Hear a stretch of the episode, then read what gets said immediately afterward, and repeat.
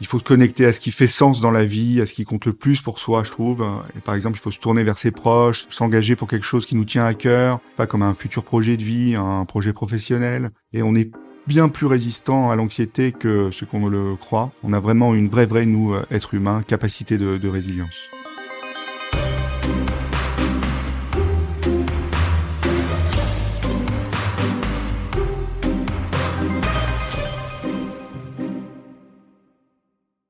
Bonjour Laurent Carilla, vous êtes professeur d'addictologie et de psychiatrie. Pendant le premier confinement, nous avions parlé ensemble des addictions. Aujourd'hui, nous vous retrouvons dans un second entretien consacré plus largement à la santé mentale des Français pendant cette crise sanitaire. Professeur, quelles sont les séquelles laissées par le premier confinement et son déconfinement en fait, ce, premier confinement a entraîné une vague de problèmes psychiques, comme de l'anxiété, des troubles du sommeil, de la dépression, ou encore des conduites addictives. Mm-hmm. Celles-ci concernent aussi bien les personnes non infectées que les personnes infectées par le virus. Et il y a un papier récent publié dans le Lancet Psychiatrie qui a montré qu'un patient sur cinq ayant contracté euh, euh, la Covid en sortait avec euh, des séquelles psychologiques. Auprès de mes patients, moi j'ai constaté beaucoup de pathologies anxieuses, des troubles du sommeil associés, en plus des états dépressifs. Et ça va de la crise d'angoisse aux équivalents de, de stress post-traumatique finalement. Et même pour certains, il y a des épisodes avec des symptômes délirants.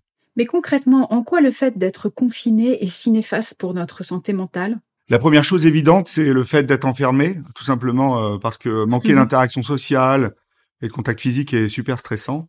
Ensuite, il y a la peur, celle d'être contaminé, mais aussi de transmettre le virus.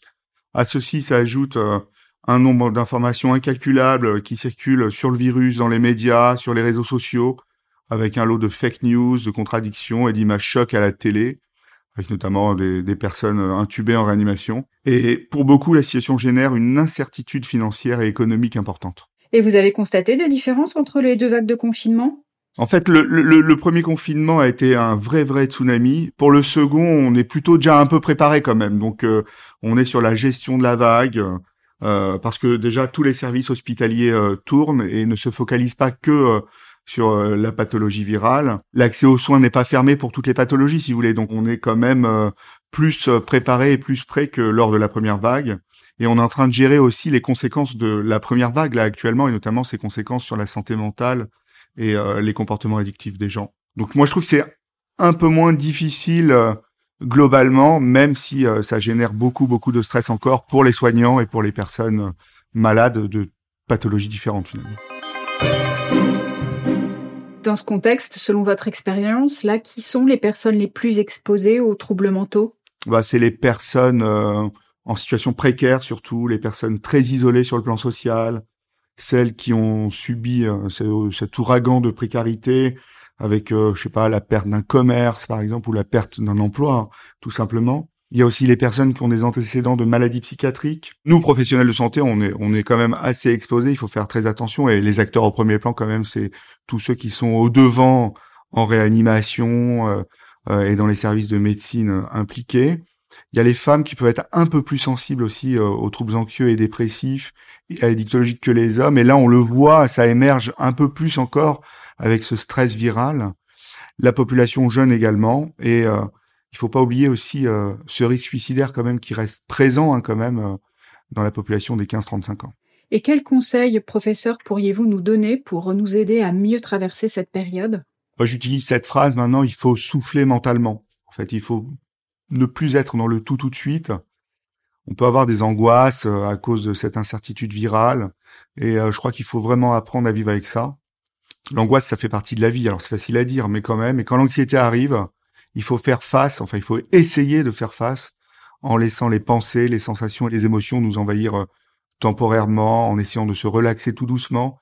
Et au fur et à mesure, euh, cette pression, elle va être de moins en moins importante. C'est un peu comme si on était sur euh, une vague et qu'on surfait la vague va au départ est très haute et elle va s'amenuiser avec le temps et nous on va gérer justement cette anxiété, on va l'apprivoiser. Il faut aussi euh, limiter la consultation des réseaux sociaux honnêtement et surtout de faire attention aux fake news parce qu'il y a vraiment des tas de choses qui circulent.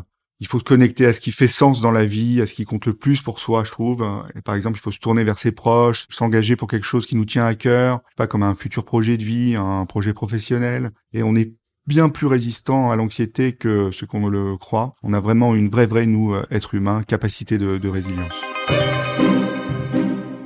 Et pour le sommeil, par exemple, vous, pour nous aider à mieux dormir, vous avez des astuces? Oui, j'en ai.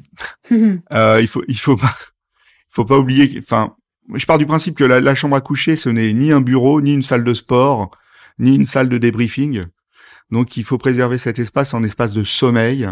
Il faut éviter le scrolling compulsif sur son smartphone, sa tablette avant de dormir. Il faut en gros mettre son cerveau au repos. Donc il faut aller se coucher lorsqu'on est fatigué, voire très fatigué, car ça sert à rien euh, de se retourner euh, dans son lit sans cesse. En cas d'angoisse, vaut mieux sortir de cette chambre qui est un espace euh, de repos.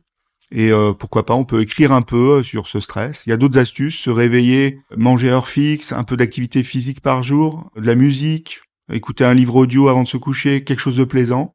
Et il y a aussi des, applications qu'on peut télécharger qui sont dédiées à la relaxation ou à l'auto-hypnose.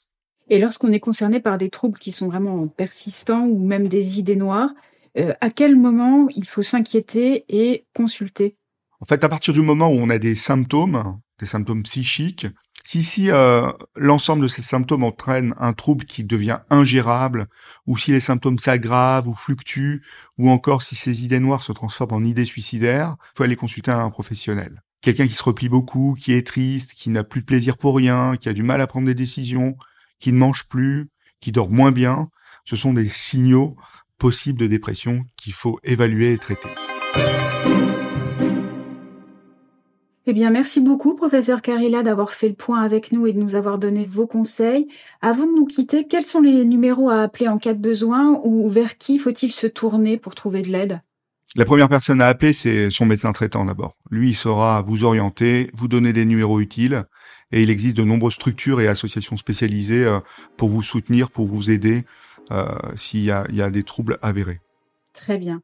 Et pour vérifier toutes les informations euh, santé qui circulent sur Internet, vous pouvez consulter Intox Detox, le service gratuit de décodage sur axaprévention.fr. Merci à tous et à toutes pour votre écoute, prenez soin de vous et à bientôt pour de nouveaux rendez-vous AXA Prévention.